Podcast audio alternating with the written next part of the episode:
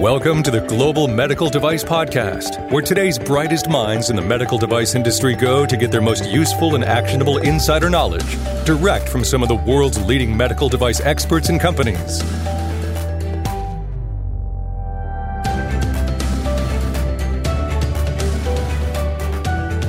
The medical device industry is built on continuous improvement. And that's not just for devices, it means for the people building those devices. Greenlight Guru Academy is the ultimate resource to learn and grow for medical device professionals. From quick, practical lessons to comprehensive certifications, you'll learn everything you need to know to keep up with the medical device industry. Visit www.greenlight.guru forward slash academy today to start learning the skills for tomorrow. Hey, everyone, welcome back to the Global Medical Device Podcast. This is Etienne Nichols, your host of the podcast in today's episode, we got to sit down with two brothers who designed and developed a medical device, a balloon catheter, which was then acquired by a major strategic. These guys' names are Keith and Kevin Kallmes. Keith and Kevin have a unique, and maybe not so unique story of bringing their device through the development process. In today's episode, we dive into the details of some of the issues development engineers face during the different phases of the design controls process, specifically in regards to researching clinical evidence. Kevin is a serial entrepreneur in the contract research, medical device, and clinical evidence management software process. He holds a JD from Duke founded Nested Knowledge after serving as CEO of Marblehead Medical, a neurovascular device company which was acquired by a major strategic. Keith, his brother, is also a serial entrepreneur in the contract research, medical device, and clinical evidence management software spaces. He is now the president of Nested Knowledge. These guys are a ton of fun. And they have a lot of wisdom to offer early stage development engineers. They're actually a great example of how it's possible to work with your family, with your siblings. So, anyway, I love these guys. So, I hope you enjoy the episode.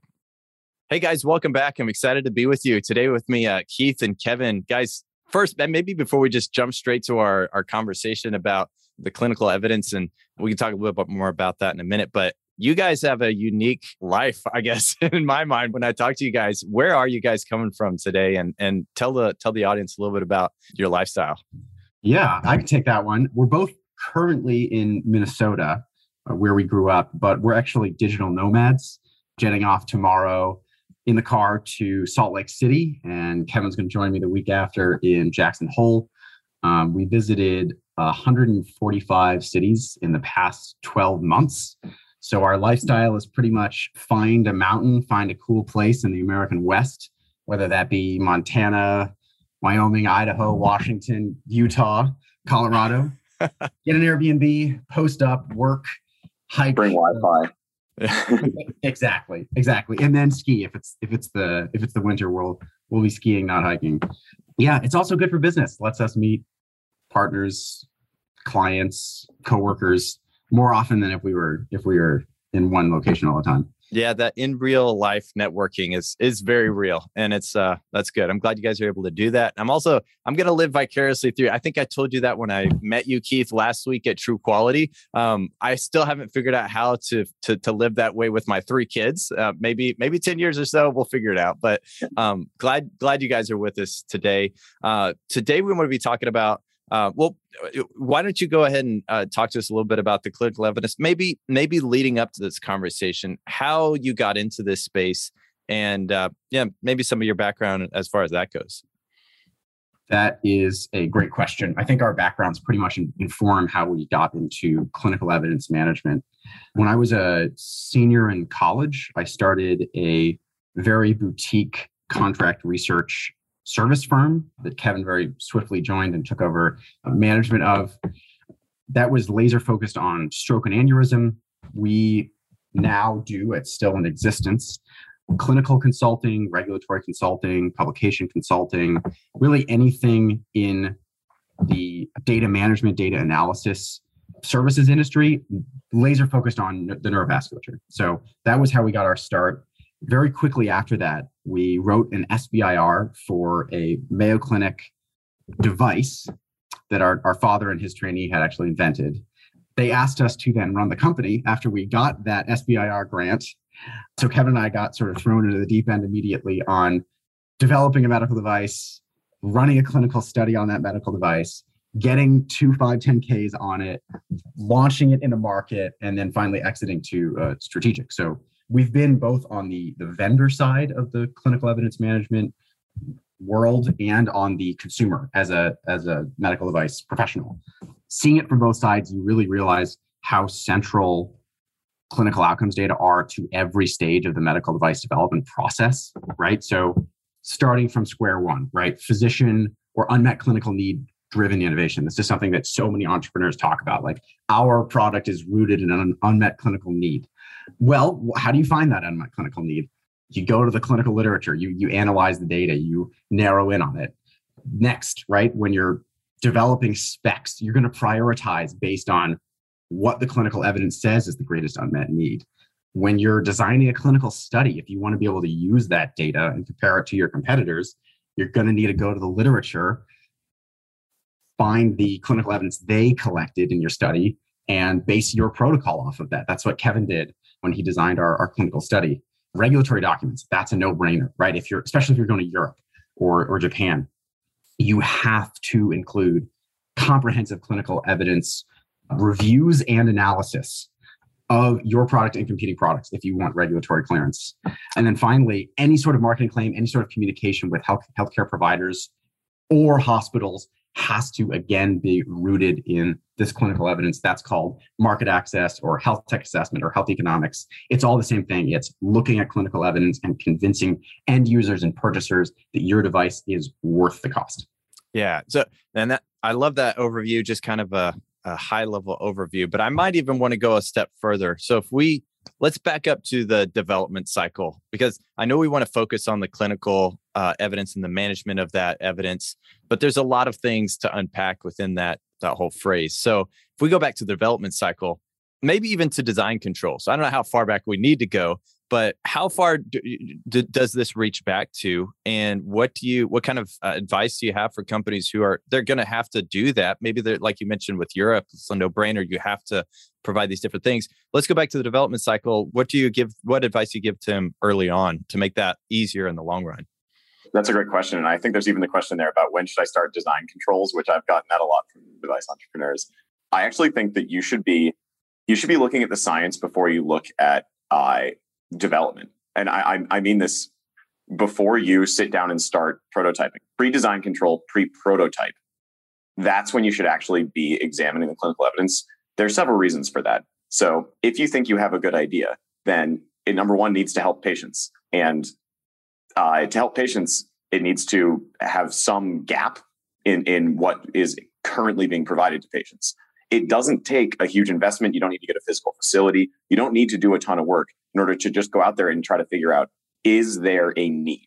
And I think there's there's more than just the clinical evidence that should inform that, right? You should be looking at other people's devices. You should be looking at the landscape in the medical device world before you really physical infrastructure is expensive and it, and prototyping is hard, right? Like the, the, those are those are tasks that take sourcing, they take weeks, they take there's just a lot of inputs that go into prototyping that you don't actually need in order to validate the need, right? No, there's actually no way at the bench to prove that a device is needed just to prove that a device works. Yeah. So I actually think I'm, I'm a huge proponent of do easy things first, do cheap things first, but also like, like do important big uh, uh, research uh, uh, tasks before you're going to spend a lot of money actually moving forward with the program.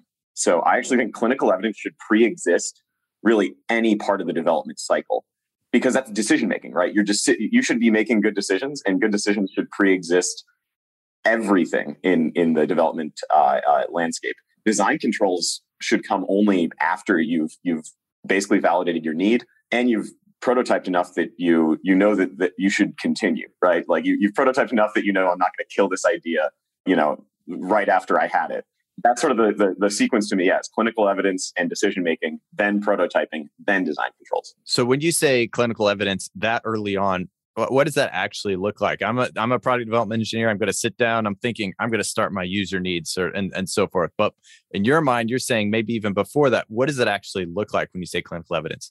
It's a great question. Yeah, uh, I, I, I can take that one. So zooming out to ten thousand feet, right? It's very easy for engineers to get very focused on the immediate task at hand. But if you're an entrepreneur, if you're an, an engineer in a, in a small company, you have to consider why startups succeed and why startups fail.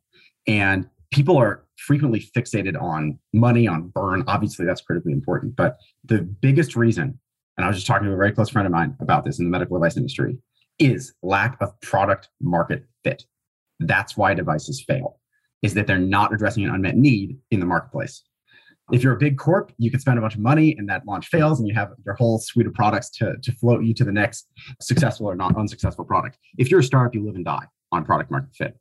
So before you start prototyping, as Kevin said, you need to find an unmet clinical need in the clinical literature. So you ask about, okay, clinical evidence. You say clinical evidence. What are you talking about? The first place to start is the clinical literature. Now, you might be able to find other sources as well. Those are usually harder to find in terms of proprietary data sets or Medicare databases. Hmm. You're getting into the weeds then, but anyone can go to PubMed, search in their space, find articles that report different clinical outcomes between device type A and device type B. And if you're like us and you're going for, you know, 5, 10Ks with predicates, then you know there will be similar devices out there compared to the people that will become your competitors. Find those and make sure that you're actually addressing an unmet patient need before you even start prototyping.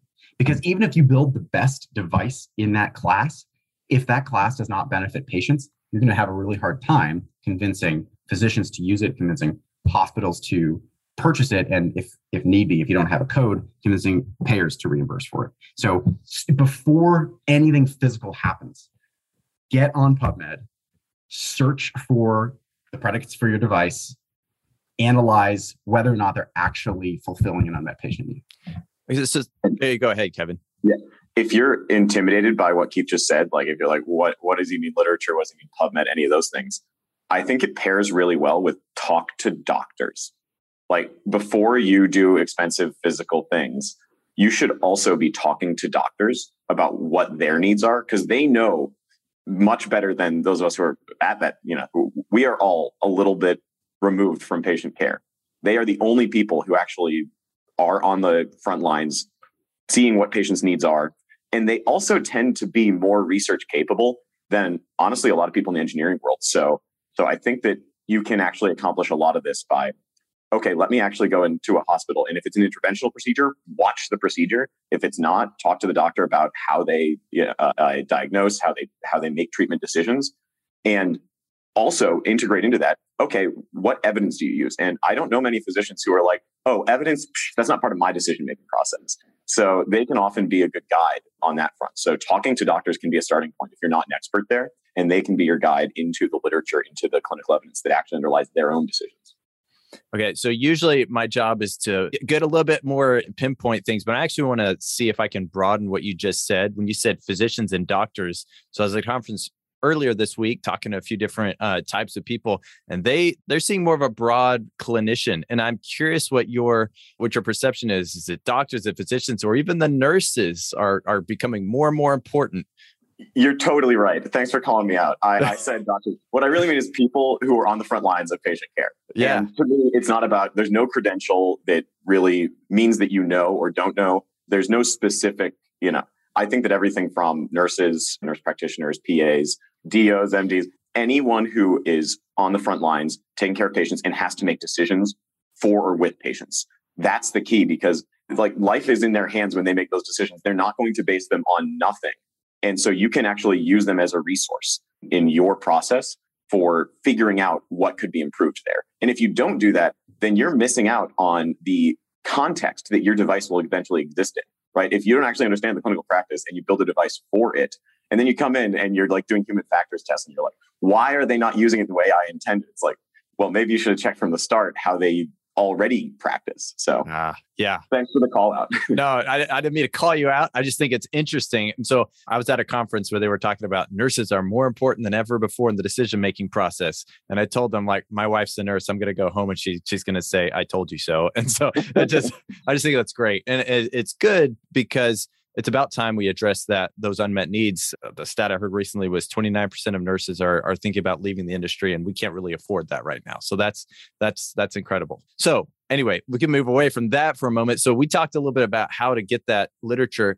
You know, and maybe maybe we're not quite ready. I'm I have another question about that. As you're going through PubMed and looking at that literature, maybe when do you decide enough is enough, and then what do you do with that? How do you metabolize that into your design controls? That's a great question, and the when am I done question happens multiple times as you're reviewing the literature. I, I tend to break down finding scientific evidence into simple steps. First step, search so you go out and find a bunch of articles. You don't know yet whether they're relevant. You've just, you know, you put in the best search terms that you can, uh, you know, with your first try, put out there, and then you have to comb through then what comes back. So step two is usually filtering. We, we generally call that screening in my world. But yeah, you, you need a step where you search and then you need a step where you filter because not everything that comes back is going to be the evidence that you want. And that is really the key step where you have to you have to ask yourself, when am I done? Because search is an infinite problem, right? There could be literature anywhere. It's getting better, right? That like indexes are getting a lot better at finding non-predatory journals that you should be pulling information from. But you do need to keep going until until you are no longer pulling in any relevant articles. And the way that I usually do that is I run multiple searches and then as I run, you know, like the fifth search, if I find no new information that wasn't in my first through fourth, if I find only things that are in my first through fourth search and no new information on top of them, that's when I start thinking that I'm done. So search and filter. And when you're searching, you know you're done when you're not finding any new evidence in your filter. There's no gold in the pan anymore. It's all rocks. Then really you then have to examine it and say, okay, what is my actual evidence of interest? What are the what are the devices I care about and what are the outcomes that I actually want to track? Then really all you need to do is go into the articles that you've screened down to, find the interventions, find the outcomes of interest and pull those out. And that's a much easier question in terms of like when am I done? You're done when you have the evidence that you sought regarding device performance. Now, it doesn't always go as well as you'd hope there. Very often people go into the clinical literature and they come back and they're like, oh, the evidence that I was looking for wasn't there. And that is definitely uh, discouraging in some sense. But I, I always find that there's a silver lining there where if there's not a ton of clinical evidence around a certain question, that could also mean that doesn't necessarily mean, you know, there's not a need there. That may actually mean that there's a greater need for development there because there aren't that many interventions that are being tested in the entire disease state.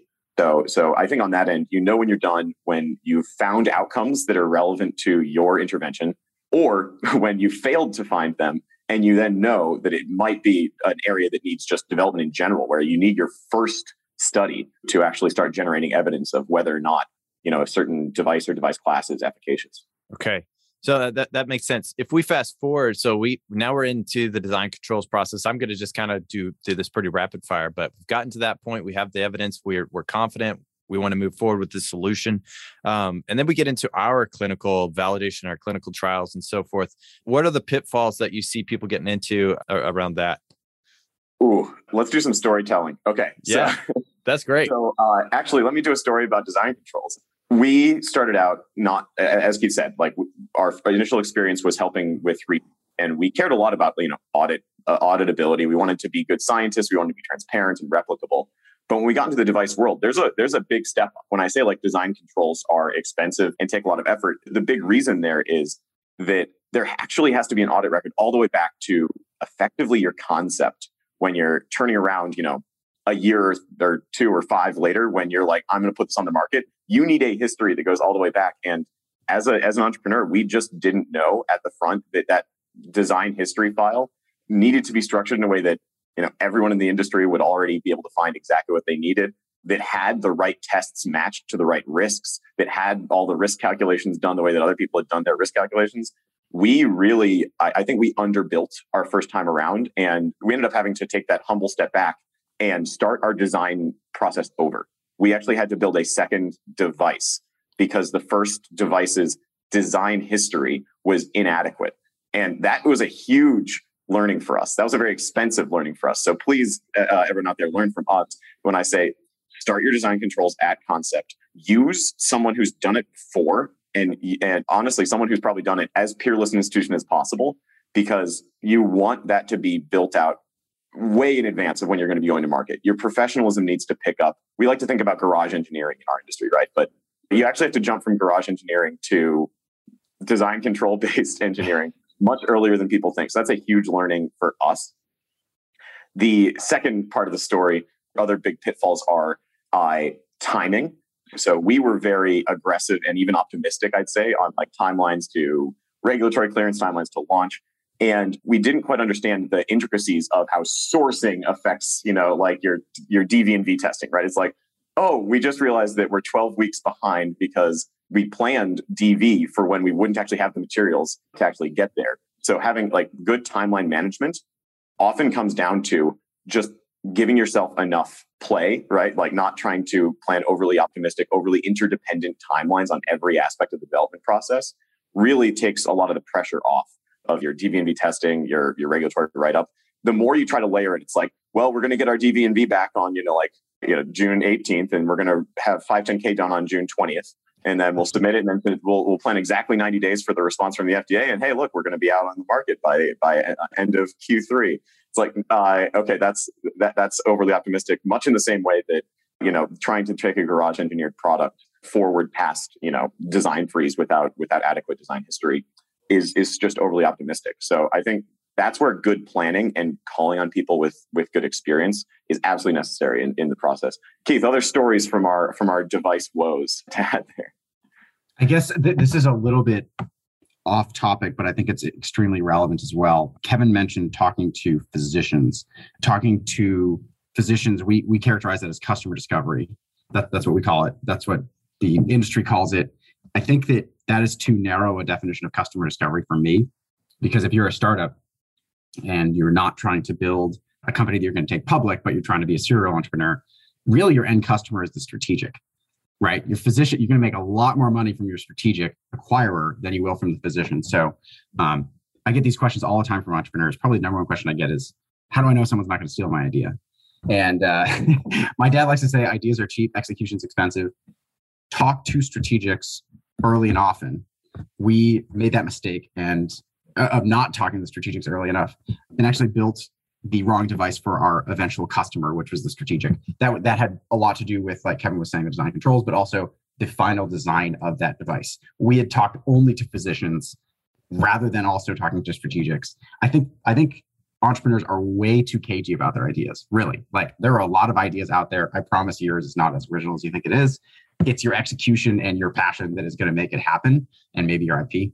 So talk to those people early and often. Consider your st- strategic equally your customer uh, uh, as, as you would a, a clinician, not just physician, clinician, uh, nurse or physician as well. So a little bit off talk, but I, I also think it's relevant to uh, the conversation.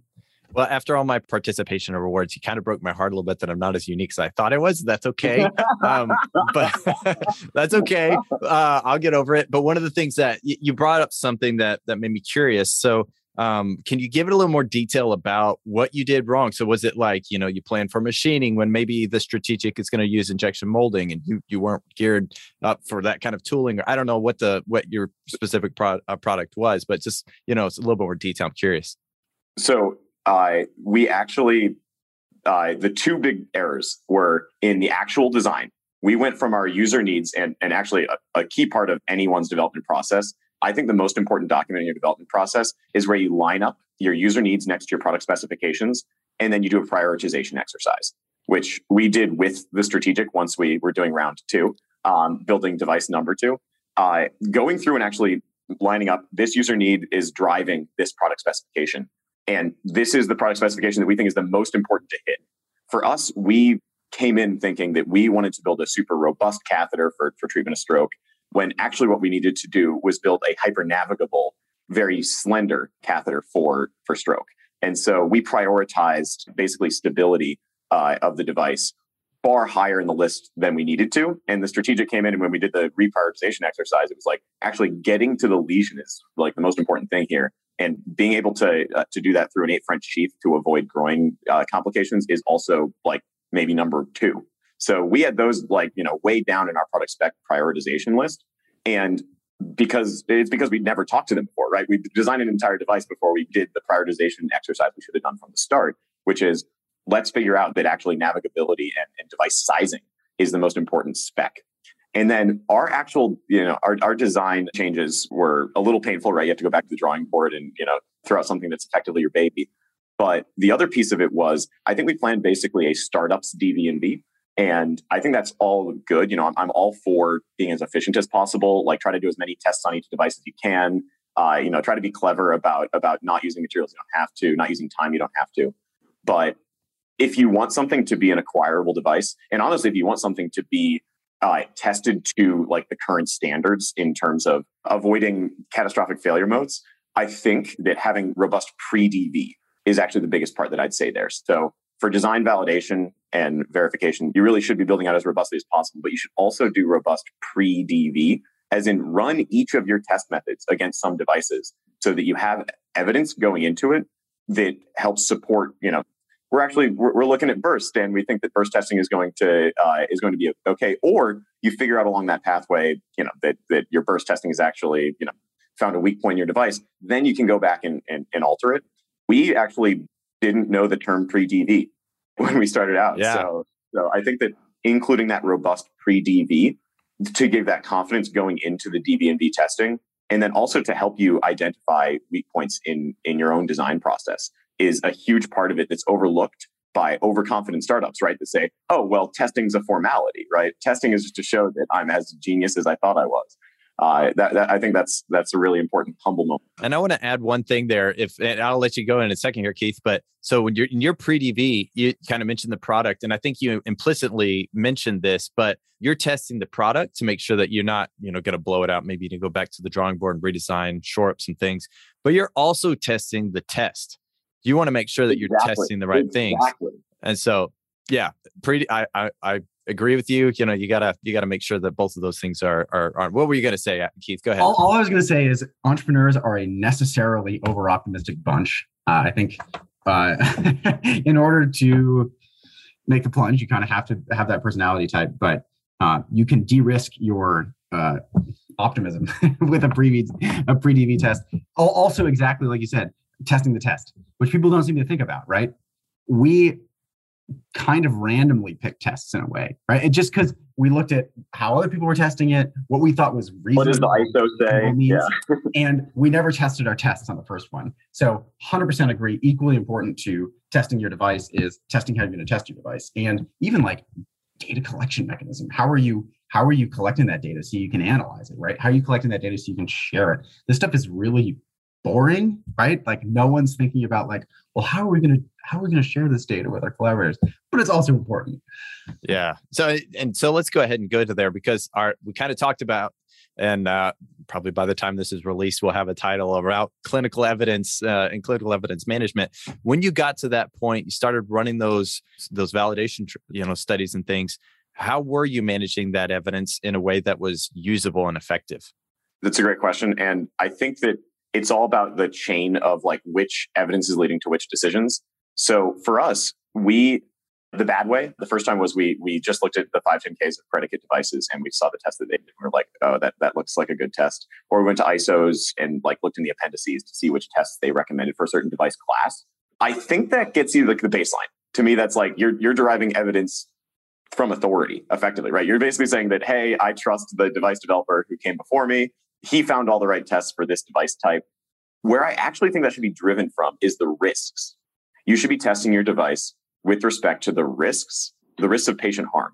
And I know this is part of the process, right? You do a, a, whole matrix of, you know, like the likelihood of a certain risk and how problematic it may be. But where do those risks even come from? Like, how are you populating your risk, your list of risks? And I think for a lot of people, it is sort of like that go to authority, like it's a catheter. So the sorts of risks we're looking at are, you know, like vessel wall damage. But I think that a, a, much more robust strategy is to go to both. Uh, and I know a lot of people do go to the MAUDE database, which has some level of, uh, I, I, think, very diverse reporting. I think that's really good, but it doesn't have as structured of data driven reporting. It's much more like qualitative and descriptive. It's good to read through those things, but if you actually want data on like what, what is the risk, how common is it, and what are the like what patient outcomes does it lead to? That's actually where, to me, your clinical evidence should slot in in the second position, right? So, first use of clinical evidence is to determine if there's a need. The second use is to determine the risks. And so, when you're actually putting together your trace matrix and you're going to have your list of risks that you're going to test against and and line up like risk to your matrix should show the risk that you're addressing, how common it is, how it affects patients, and then it should have the test attached at the end there, right? So you should drive through to your test methods from the risks that you find. That's that's effectively to me that the process should be going through. Yeah, that makes sense. That's cool. So once all that's done, you know, maybe I should ask when you guys got to that point when you were, you know, running those tests. Did you have any other failures uh, that that really stand out in your mind? I I love the success stories, but I actually think I like the failure stories more sometimes because we don't always talk about those. There's uh, some interesting stuff there, and not to get too far into things like uh, uh, the fundamental nature of chaos, but we definitely found that aging tests were were something that that throw a throw chaos into your process, right? You're effectively trying to model entropy on your own device using usually radiation, right? You're you're radiating your devices in order to to simulate entropy. That's an infinite exposure, right? So that's an exposure to any sort of problem. And so for us, the other thing about aging tests is that they actually they're more impactful when they fail than other tests because you waited three months or eight months or whatever it was to get that test device, right? And so if anything goes wrong, you're going to have to wait a, a similar amount of time to, to redo. So I think that aging is something that entrepreneurs also don't think about enough. And we definitely had failures around, you know, device performs great when it's new, but once you've irradiated it a ton and, and exposed it to as much entropy as you can, it doesn't do as well on key tests. And that means that you have to actually build in a lot more. Like when you're doing your pre DV, if you're approaching failure on anything, you should expect that you know chaos could throw you into it when you actually are going to be doing you know aged unit tests as well. Yeah. Okay. You kind of bring up a good point because uh, you know if you're using rubber or whatever polymer you're using I, I suppose even sterilization could increase that cross linking make things stiffer than you might uh, so if you're using gamma and, and then the the strategic is going to move towards E the to ETO, I, I'm a little I'm outside my. You're yeah. Me, yeah, you're giving me PTSD here. Can you? Uh... Yeah, yeah. So okay, that no, that's really good. That's cool. Um, I love hearing these stories about people who went through it and you succeeded you know and now you're you're on the other side you know maybe scathed a little but um what else uh maybe in specific to your clinical evidence management um, or really any of those things, what other advice would you give to early stage startups who are working through their their design controls and and so forth? Anything come to mind? You know, one thing, one question that I, I get a lot is establishing those user needs. And I love that you pointed out that the strategic actually sat down with you and said, let's prioritize these. It made me think of the I think the diagram is it jobs to be done diagram where you have the impact over the effort. I, I don't remember the uh, exact terms right now. You know, and the, and you want to be in the top right. Those are the ones that you have to do those. Um, how hard will it take, and and what's the impact that it's going to do?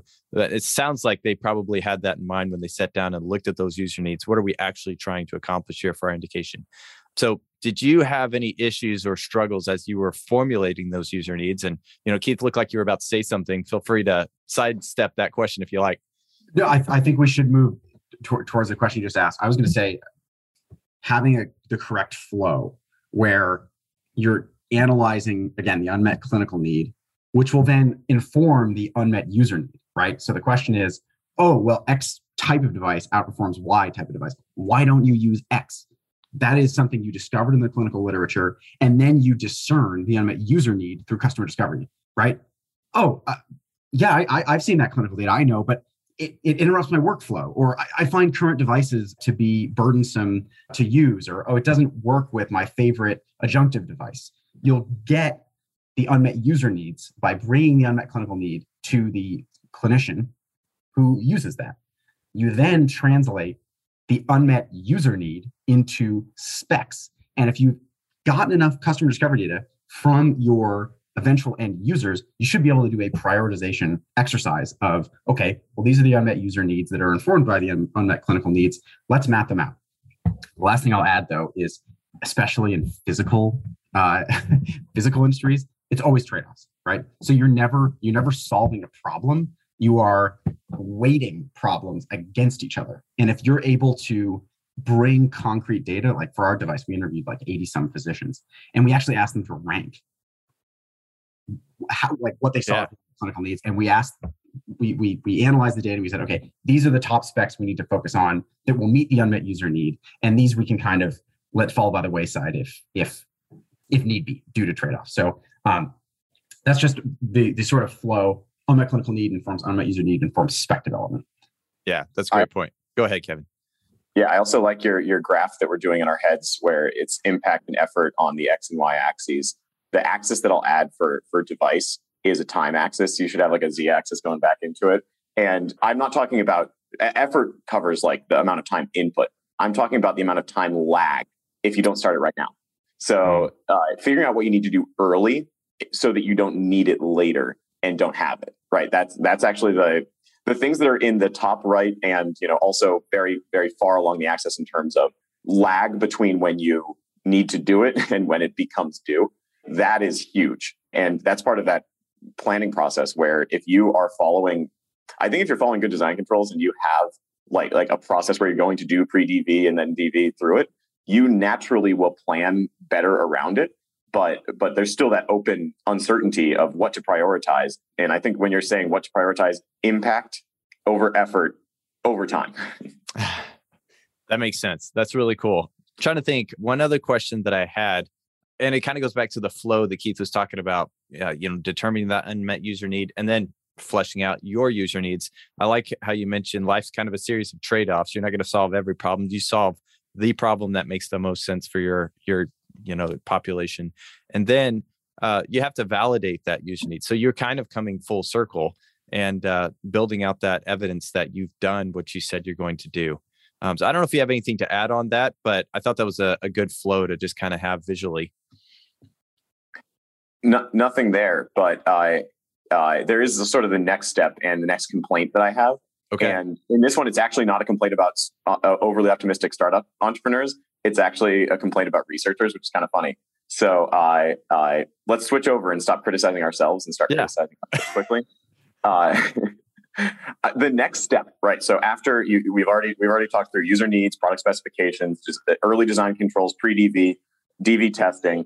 Next like let's say that you need to do a clinical test on your device in order for it to get into the whether uh, i mean that could be an ide or it could be post market you are planning a clinical study you will find i and I, I, pretty much guarantee this across disciplines which is which is hard to do but i think it's that in, it's that deep of a problem.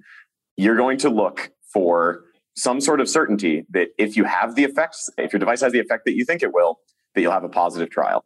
And that is that is not a true assumption in most cases because there's incomplete information information out there. And the challenges there that, that researchers i think have set us up for is that power analysis has to be based on very careful matching of the actual data elements that you're going to be you know gathering as your measures of treatment effect. And let, let me break that down. I hate to use jargon without explaining it. By data element i simply mean a variable that has uh, context so it has an intervention that was applied on a certain time scale with a certain follow up and it has a certain statistic type. So it's like a mean or a median or you know a number of patients. So when you are establishing what you want your endpoints in your clinical trial to be you cannot guarantee that the researchers in the literature have actually used the same data elements that you want to use and so your power analysis could be complicated by having to basically say well they used the endpoint of you know like shrinking hematoma at, at 90 days where it gets less than 10 millimeters. We weren't going to use that exact endpoint. How can we, you know, like change their endpoint enough and, and try to calculate based on top of it? That is a huge problem that you need to identify. Again, this is one of those where identify early. Uh, before you even plan your plan your clinical trial, you need to adjust for the fact that researchers will not necessarily set you up with perfect endpoints in perfect trials that were previously run uh, with the exact you know population size that you're going to need in order to actually show the effect that you want.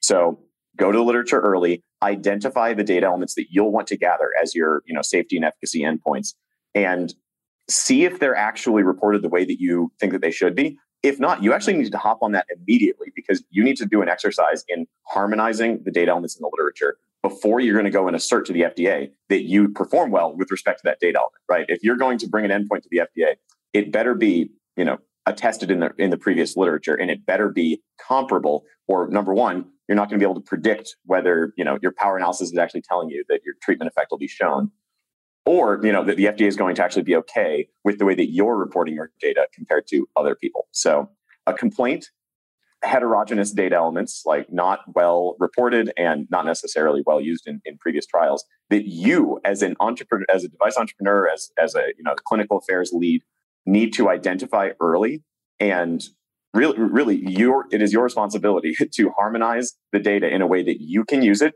to inform your trial design, and then turn around and use that information to inform regulatory bodies or whoever you're sending that data to. So when you talk about those researchers, did uh, uh, maybe it'd be interesting to hear your story. Did you go to a CRO or how did you um, how did you go through that? They they sort of what, what involvement did you have in setting those tests up? So we used a CRO for actually running the trial, and I think they did a tremendous job. And I, I actually think the CRO industry, I'm really impressed with what people have done in terms of putting together like HIPAA compliant databases that can be like custom built to your needs and then and then you know uh, decommissioned when they're done. I'm very impressed with that. I, I will say that I think that there are there are design issues, and I actually found that you know in my C, in my in my CRO experience, the piece that I don't get enough help with is actually designing my trial. Um, I actually did a ton of the actual like protocol writing for my own trial, um, and I, I, don't I didn't feel particularly qualified to it, but I also didn't feel like the support was there for that whole process of figuring out what again comparable interventions were. How did they measure themselves? What were the primary safety and efficacy outcomes of those comparable studies? What were what was the effect size that they saw? What were, what, what population were they using? So all those like design, like clinical design inputs, not not device design inputs, but things that should go into your study design. We had to do that a lot ourselves.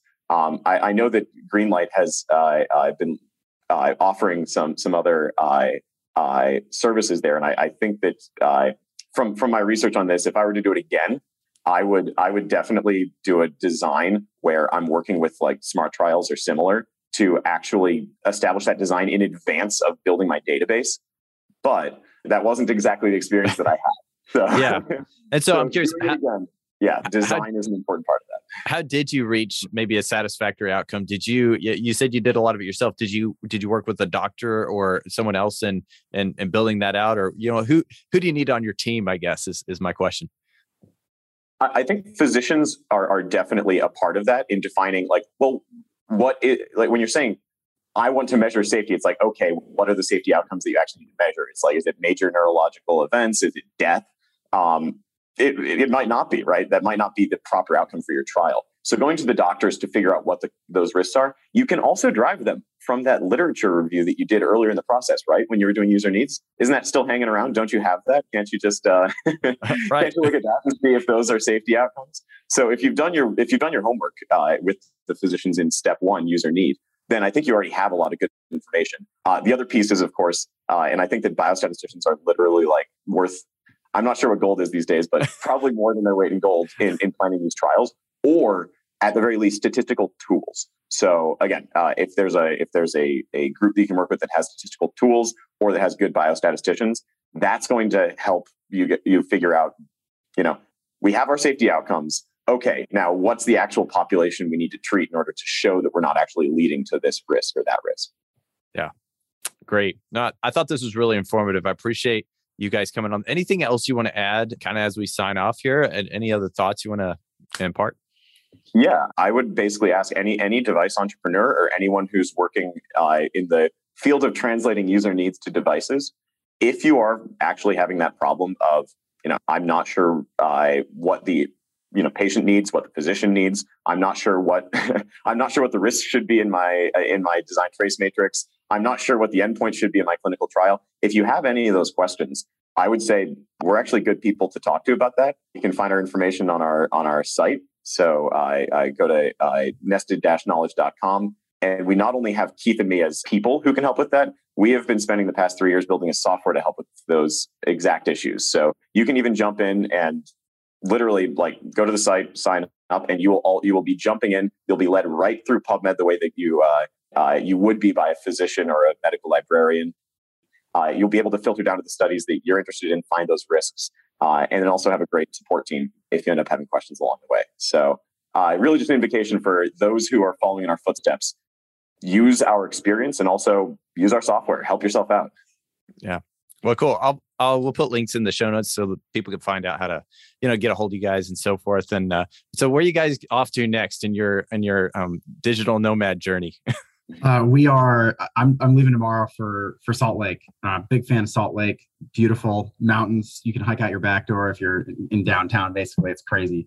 Then we're doing Jackson Hole, which you know Tetons, and I think Yellowstone is pretty inaccessible right now, but the Tetons are still gorgeous. Uh, Western Wyoming, and then hoping to do Montana. as well. But just in general, like in terms of of ex- the accessibility of natural beauty, there's really nothing that beats the American West. Like you can go from spectacular canyons to mountain forests to you know gorges to like world beating peaks. It's you know, it's, I, I I'm I'm shocked that more people haven't done it when I when I talk to them about it, haven't seen it, but it's super accessible and uh, yeah, it's sleep for free in national forest. So why why wouldn't you? yeah. Well, I, I guess I'll uh, add a few more things to my bucket list. You know, maybe my kids' bucket list, so that I can you know make an excuse there too. So that's good. Great talking to you guys. I really appreciate it. Um, for those who've been listening, you've been listening to the Global Medical Device Podcast. If you have uh, any questions, feel free to reach out at podcast at greenlight.guru or uh, reach out to Keith or Kevin, look at the show notes and see how you can uh, get a hold of them. Thank you so much. And we will see you all next time. Improving the quality of life. I know we say it a lot here at Greenlight Guru, and I'll bet it's something you probably said at your company too. We help babies breathe at night. We give you another day to be a dad. We give you back your eyesight. Those are some of the things the medical device industry and our customers are able to say because that's what they're doing. They're improving the quality of life for these individuals. Greenlight Guru is the only quality management software designed exclusively for the medical device industry. We built our software around standards like ISO 13485 and risk based principles to help you bring safer devices to market three times faster. We're building the tools that will make it easier for you to build yours. If you're ready to find out how to improve the quality of life, contact greenlight.guru today.